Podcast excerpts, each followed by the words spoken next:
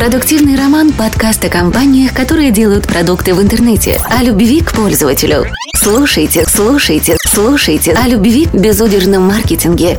Продуктивный роман в интернете. Подкаст ведет Роман Рыбальченко, основатель агентства roman.ua. Встречайте. Роман Роман. Роман Роман. Клиенты считают его повернутым, конкуренты считают его повернутым и многие другие считают его повернутым. Продуктивный роман Роман Рыбальченко.